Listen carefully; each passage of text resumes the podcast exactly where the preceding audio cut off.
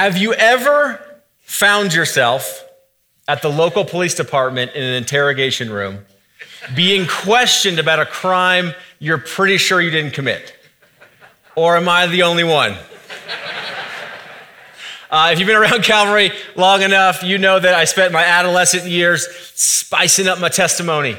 And, uh, and I remember, uh, I think it was freshman year of college, I was in uh, my apartment and I got a phone call from my dad late at night. And he said, Thomas, the police were just here looking for you.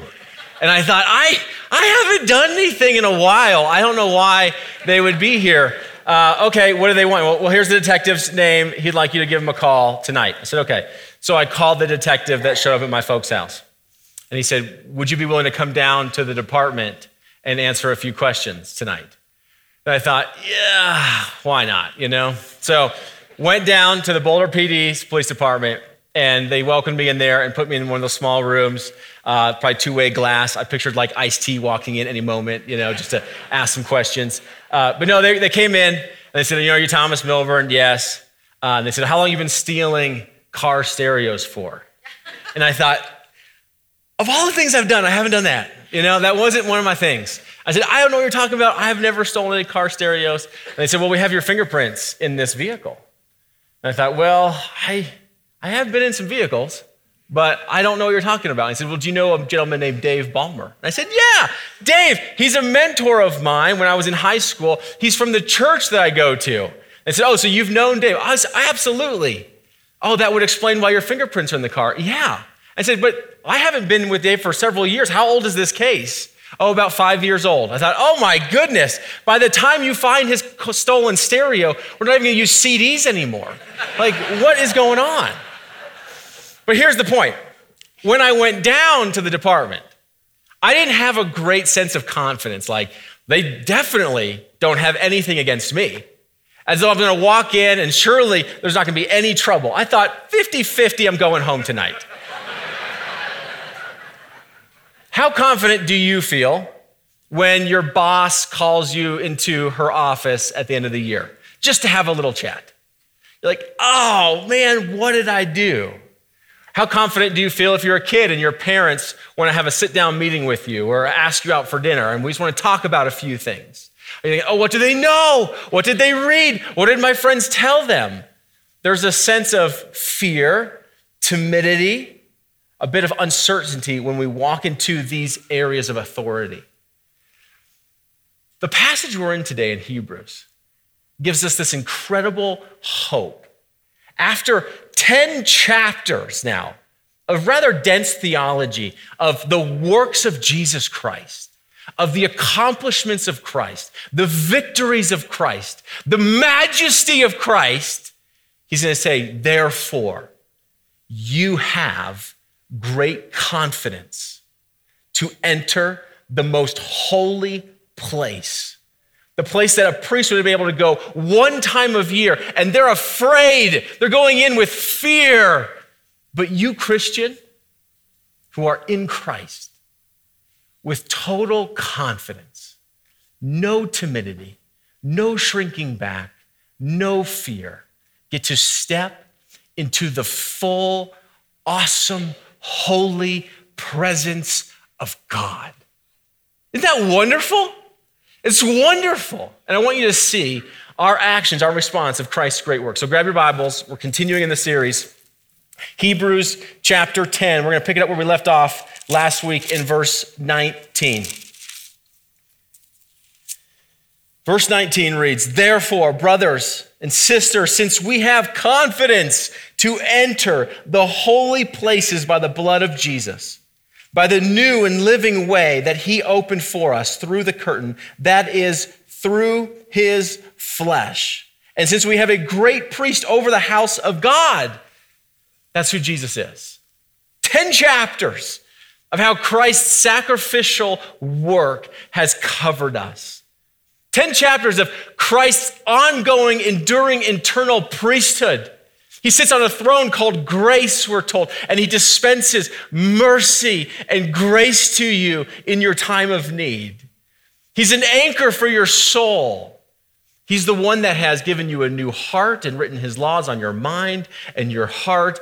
And therefore, therefore, Christian, with confidence, come in and draw near to the presence of God. There are three things that we do out of response of what Christ has done for us. Verse 22. And I put all of these on one slide. So look at them. We'll read them, read through them, and then we'll come back and look at them. Let us draw near with a true heart in full assurance of faith, with our hearts sprinkled clean from an evil conscience, and our bodies washed with pure water. Let us hold fast the confession of our hope without wavering, for he who promised is faithful. And let us consider how to stir up one another to love and good works, not neglecting to meet together, as is the habit of some, but encouraging one another, and all the more as you see the day that's the coming of Christ, drawing near.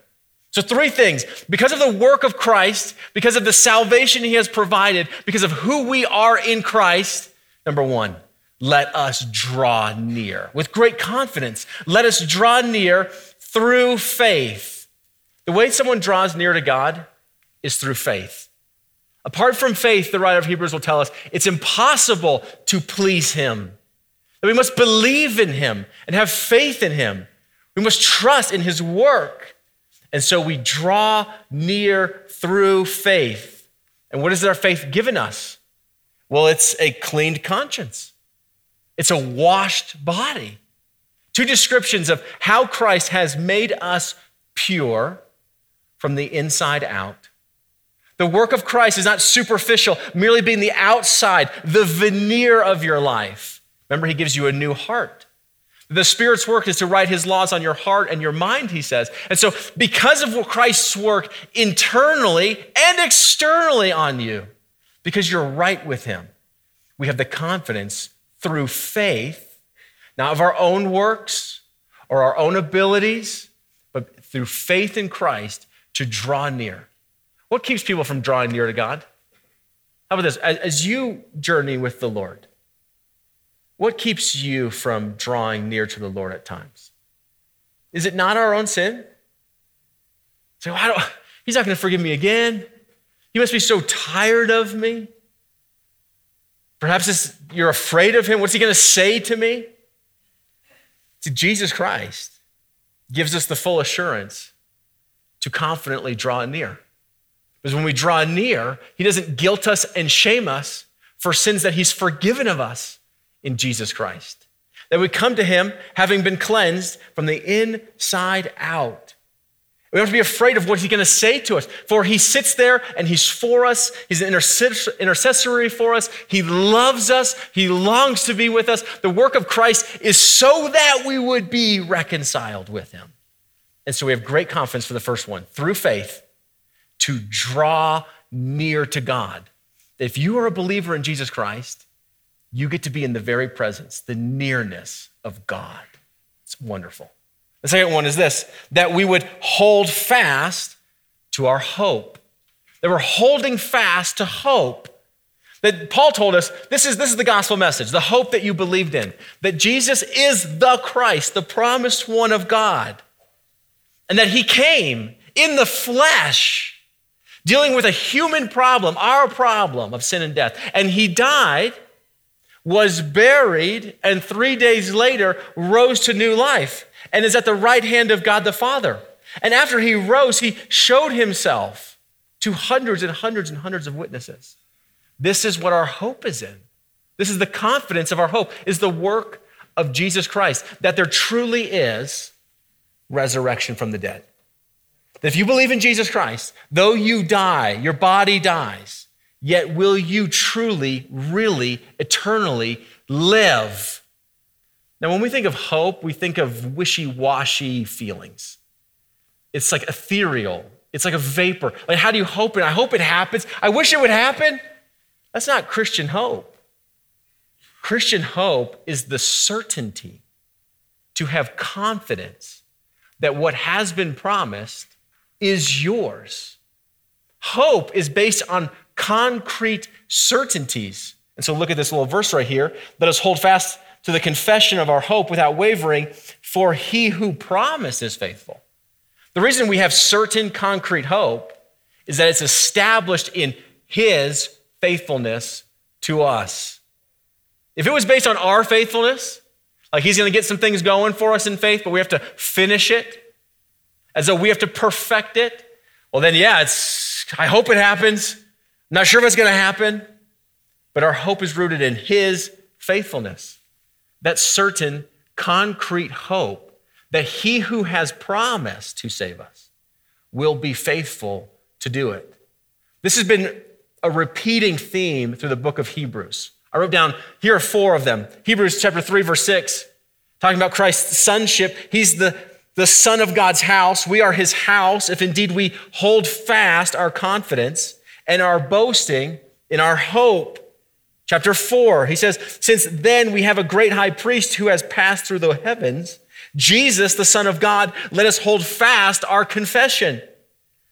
Hebrews 6, so that by two unchangeable things in which it's impossible for God to lie, we who have fled for refuge might have strong encouragement to hold fast to the hope set before us. Then again, here in Hebrews 10, let us hold fast with great confidence our hope, for it's established in his faithfulness. You see that? Jesus is the son of the household of God, and you are his children, and he won't let his children go. Hold fast. Jesus has sworn that God is impossible to lie. And he has come through the heavens and drawn near to us and then gone back to heaven. So therefore, hold fast the confidence. Christ has accomplished this work on our behalf. Therefore, hold fast to this great confidence. Don't shrink back. When you think of holding fast, you think of something that is material, that's concrete and secure. If you're walking on ice, and you're looking for something to hold on to, do you not come to the side of the rink, maybe? Or they give you one of those like walkers on the ice, and you got your skates on, but you're holding fast, like a death grip. You know, when you're traveling abroad, what's the thing you hold fast to? Your passport. Traveling with many students over the year internationally, I can't believe how casual they are with their passports. I have found students' passports I'm traveling with laying on the airport floors thinking, I wonder whose this is. Oh, I better go find them. And eventually I just made a new rule. I said, you know what? I'm going to hold on to all of your passports for you. And so we'll go through security. I'll hand you out your passport. We'll get through security. You give me back your passport. And then when we get to security again, I'll give it to you and then you give it back to me. Why? Because it's so valuable. This is what Christ is to us. He is the eternal passport, so to speak into the presence of God. And so we cling to it. We hold fast to it. We do not shrink back from it. We are not casual with it. We don't misplace it. It is ours and we grasp it. All right, last one. So we draw near, we hold fast, and then we stir up. See what he says here? Let us stir, let's consider how to stir up one another to love and good works. Is this faith? hope, and love. The trinity of the Christian faith faith, hope, and love. We draw near in faith, we hold fast to our hope, and we stir up towards love. What does stir up mean? Get people excited emotionally. Have some action behind it. This isn't love that's just like internal emotion, like, oh, that's so sweet. I love them.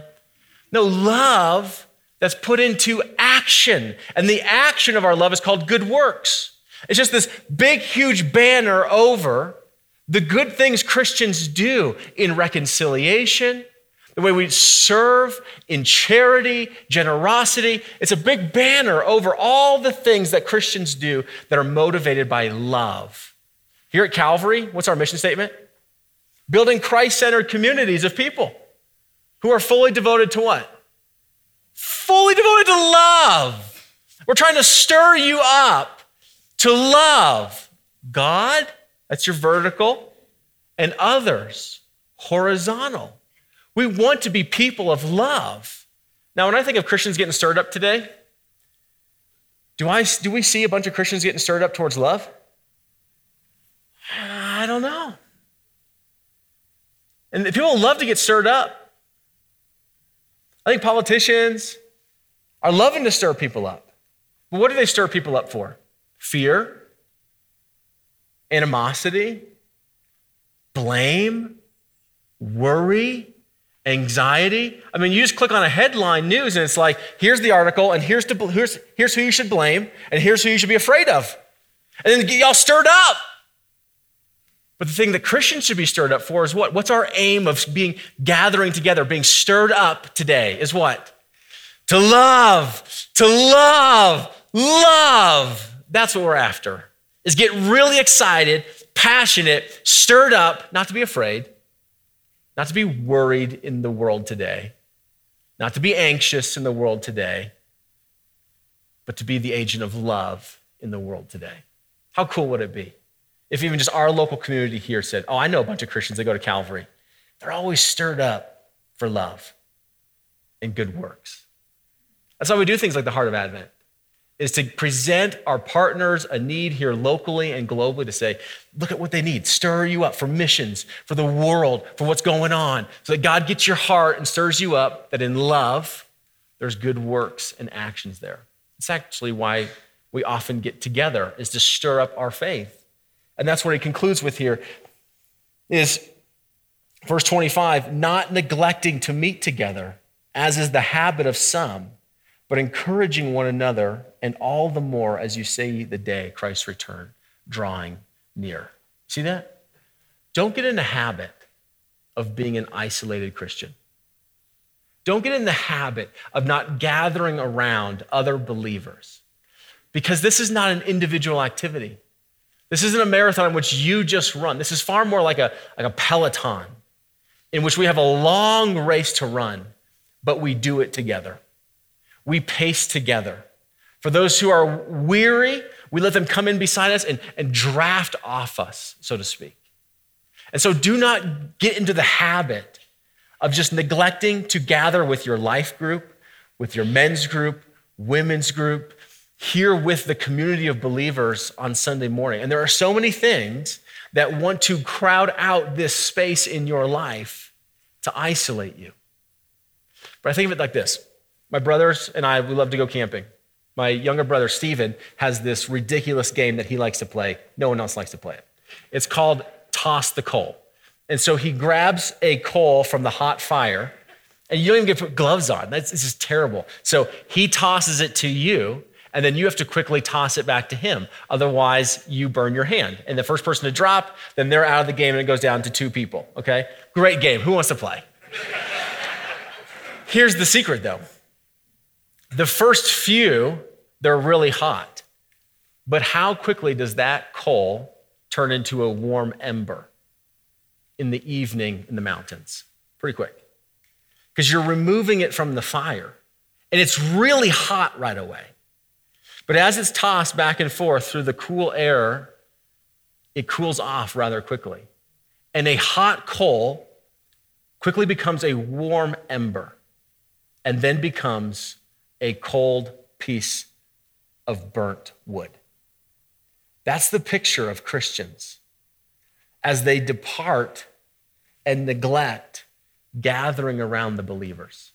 At first, they look really hot for the Lord. Like, we're gonna go do some things, but no one can do this with me.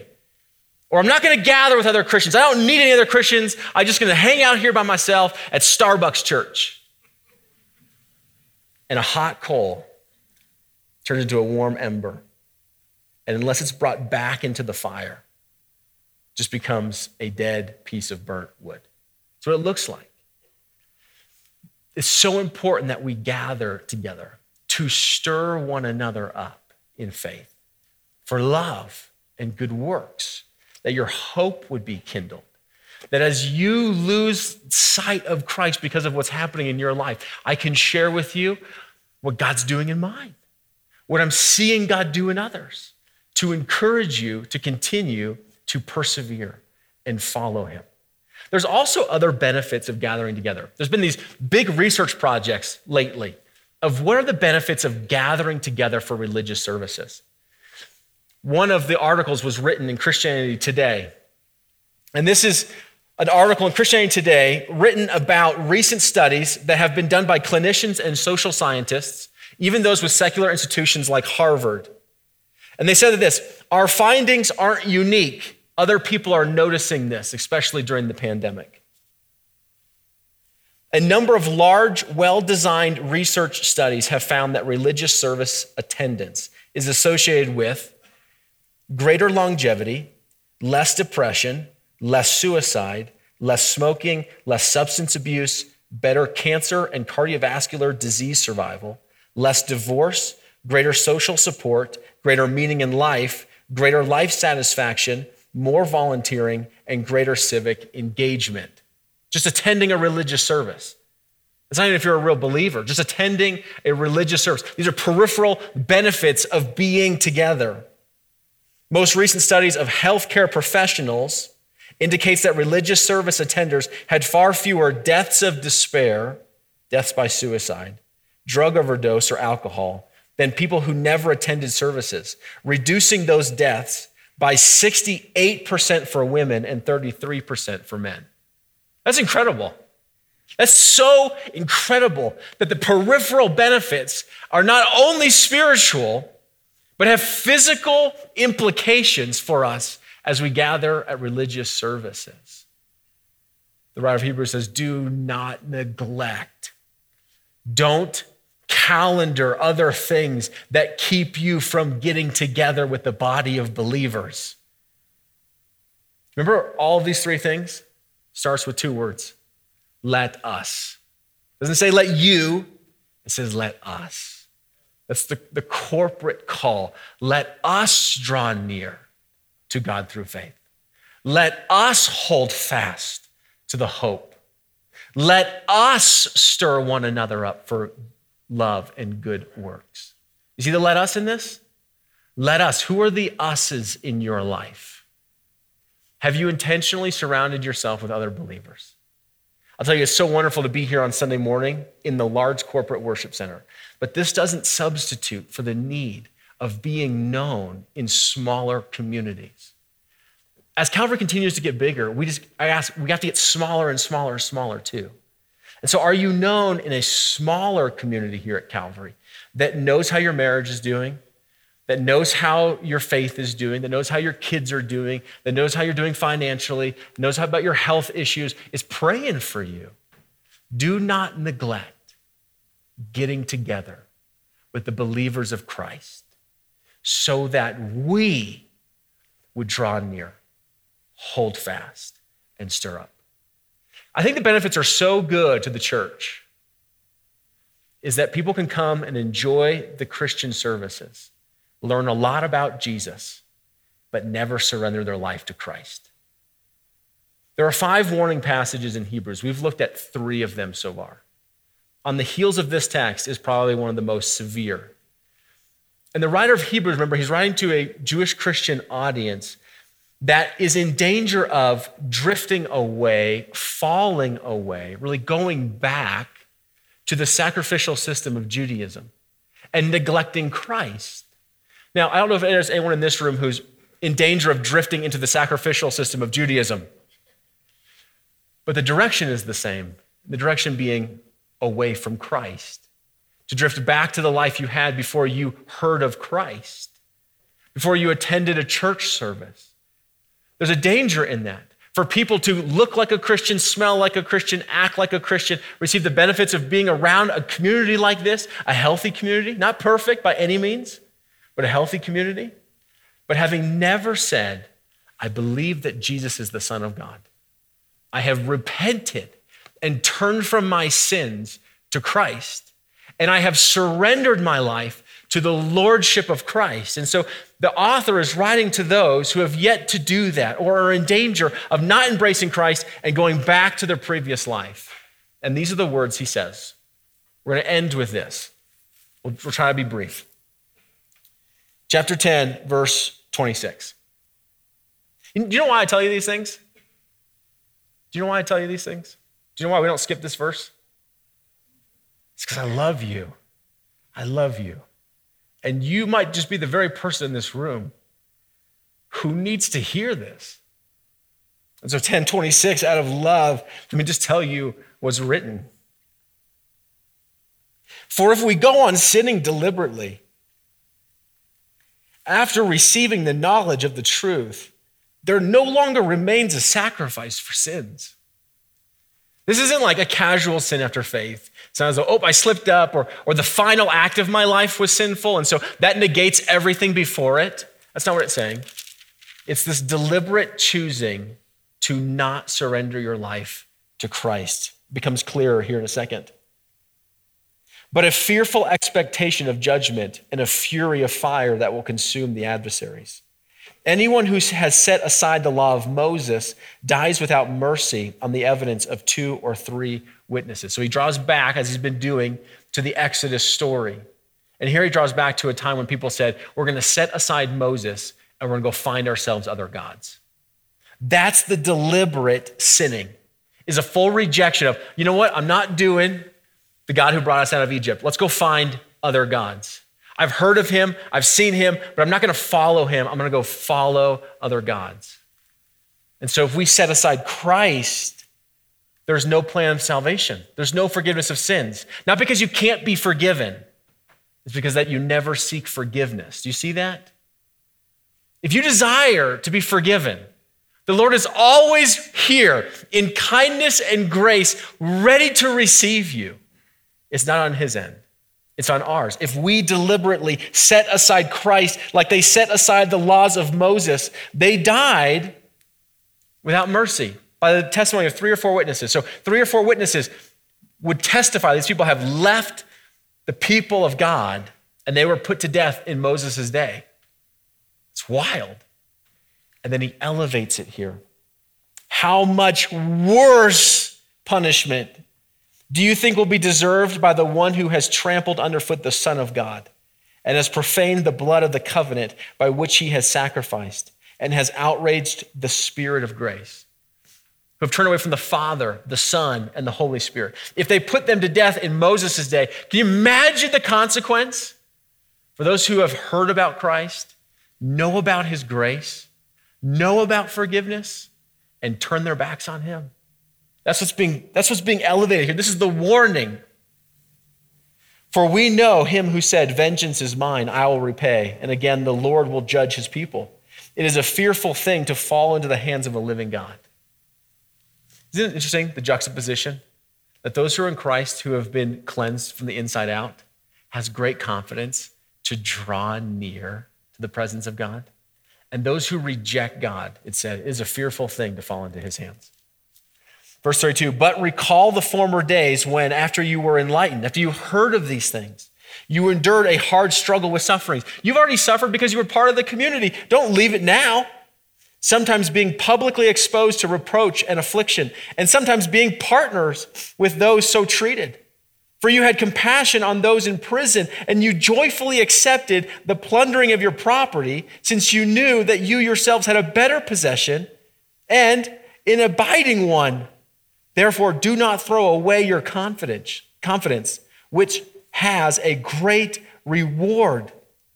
For you have need of endurance, so that when you have done the will of God, you may receive what is promised. What you need is endurance that saving faith is persevering faith. Whether you're a Calvinist or an Arminian, both Calvin and Joseph Arminius believe that saving faith, true, genuine saving faith, is persevering faith. It's persevering. It's through today. Today we choose Christ. And then tomorrow will be today. And we choose Christ and we persevere. And we've already suffered so much, he says. Why turn back now? For yet a little while, and the coming one will come and will not delay. But my righteous one shall live by faith. And if he shrinks back, my soul has no pleasure in him. But verse 39 is so good. But we are not of those. Not of those. That's the third person. Not of those people who abandon their faith, who turn their backs on what they've heard of Christ, who do not surrender their life. But we're not of those. They went out from us, where they were not of us. We're not of those who shrink back and are destroyed, but are those who have faith and preserve their souls. How do you have faith to endure long, hard seasons? Chapter 11 next week is all about those who have lived similar lives as us and persevered in faith, who followed God's call on their life and did not shrink back. They did it imperfectly, but nonetheless, they continued to pursue Christ. Charles Spurgeon, he's so quotable. I was reading Spurgeon this week, and he says, talking about perseverance, but even the snail, through perseverance, made it to the ark. Isn't that great? But even the snail, through perseverance, made it to the ark. And I think the author is just saying, hey, I get it. With the social pressures and, and governmental pressures, he's like, I'm done with this thing. I'm going back to the way I was living when I didn't feel all of this weight. And he says, What are you doing? Not now. You were with us when we were loving people in prison. When we were out there and they were taking our property, and we said, It's okay. I have a greater inheritance coming. You are in need of endurance, of perseverance, for you truly belong to the household of God. He who began a good work in you is faithful to finish that work in you if you belong to Him. And so, if there's anyone in the room that has really enjoyed the benefits of being a Christian, maybe being raised in a Christian home, had parents that dedicated them at a young age, but has never surrendered their life to Christ, this is just a stern warning to say don't shrink back. Surrender your life to Christ. What you're in need of is perseverance and endurance, which comes through three things that he already gave us, didn't he? Three things. That we would draw near. Let us draw near through faith. Let us hold fast to the hope, for he is faithful. And let us stir one another up towards love and good works. Let's pray. Father, I thank you for your word that is true and honest with us, that's willing to tell us just the awesome, wonderful, good news of what Christ has done in washing us from the inside out so that we can be in your presence now and for eternity. And Lord, I pray for anyone who is weary I pray that you would strengthen their faith. I pray that their life group, men's group, women's group, I pray that the message today, the music that is sung, would remind them that you are holding them together and it's based on your faithfulness, not theirs. And let us, Lord, be a community. Let us be a community that draws near, that holds fast, and stirs up one another for love and good works. Amen.